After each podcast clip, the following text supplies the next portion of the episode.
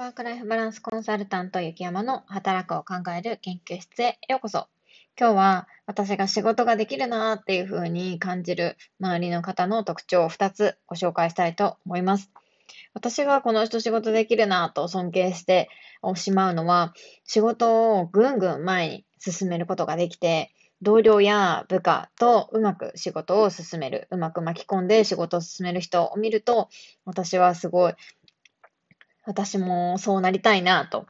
思うことがよくあります。今日はそんな優秀なビジネスパーソンの特徴、私が思う2つの特徴についてご紹介したいと思います。1つ目は判断が早いこと。2つ目は要点を伝えるのがうまいことだと思ってます。私の周り、本当に優秀な方と一緒にご一緒することが多くって、本当に日々学ばせていただいています。えー、私があの関わっている自分軸手帳部の運営メンバーもそうですし、いつも私が一緒にお仕事させていただいている在宅秘書の経営者の方も、とても優秀な方が多く、たくさん学ばせていただいてます。その人たちにおいて、判断は皆さん早いし、要点を伝えるのもとてもうまいなと、この2つの共通点があるなと思ったので、それぞれ詳しく紹介していきます。まず1つ目、判断が早いこと。これ、例えば、意志力は有限っていう話ご存知ですか？よく本にも最近載ってると思うんですけど、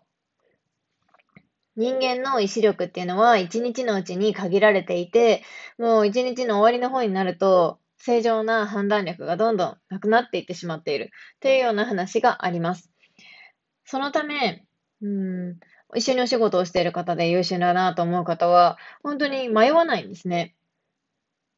なんか判断をするときに、もうその方の中で判断軸が何かしらあって、あ、これはそのままやってください。これはやめてくださいっていうのを瞬時に判断されているような気がします。私はもう性格として心配性なことがよくあるので、なんかこれは大丈夫かな、あれは大丈夫かなってね、心配してしまって、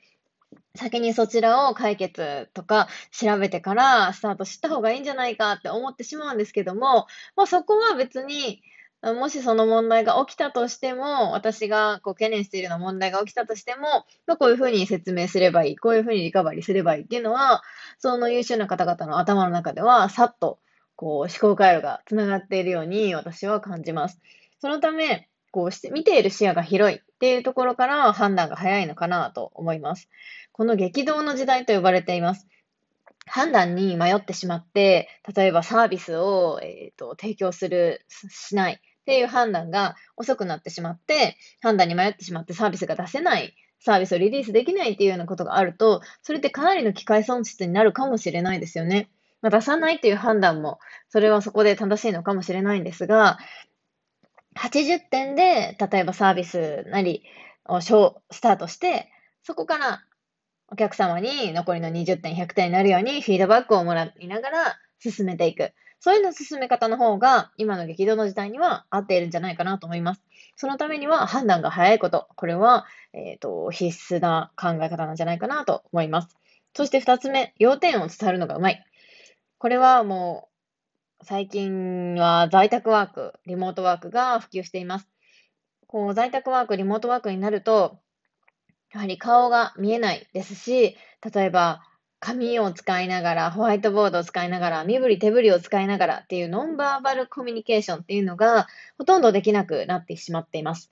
そこで、えー、代替手段としてのコミュニケーションツールは主にメールやチャットですね。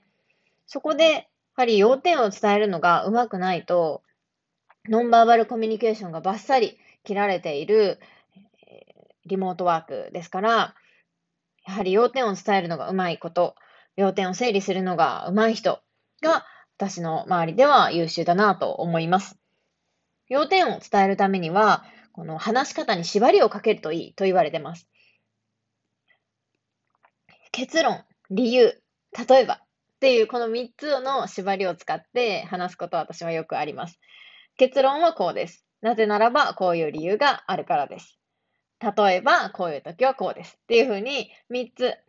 結論、理由、例えばっていう風な、もう枠を自分で決めてしまって、そこに何を伝えるかっていうのを当て込んでいくと、要点が相手にうまく的確に伝わるなっていう風に感じてます。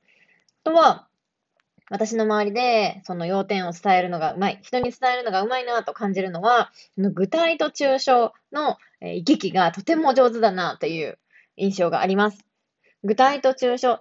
例えば私が話をして何か依頼をして、ああまり伝わってないなっていうふうに相手の反応が分かったら、そこでちょっと具体的に説明をする。この相手によって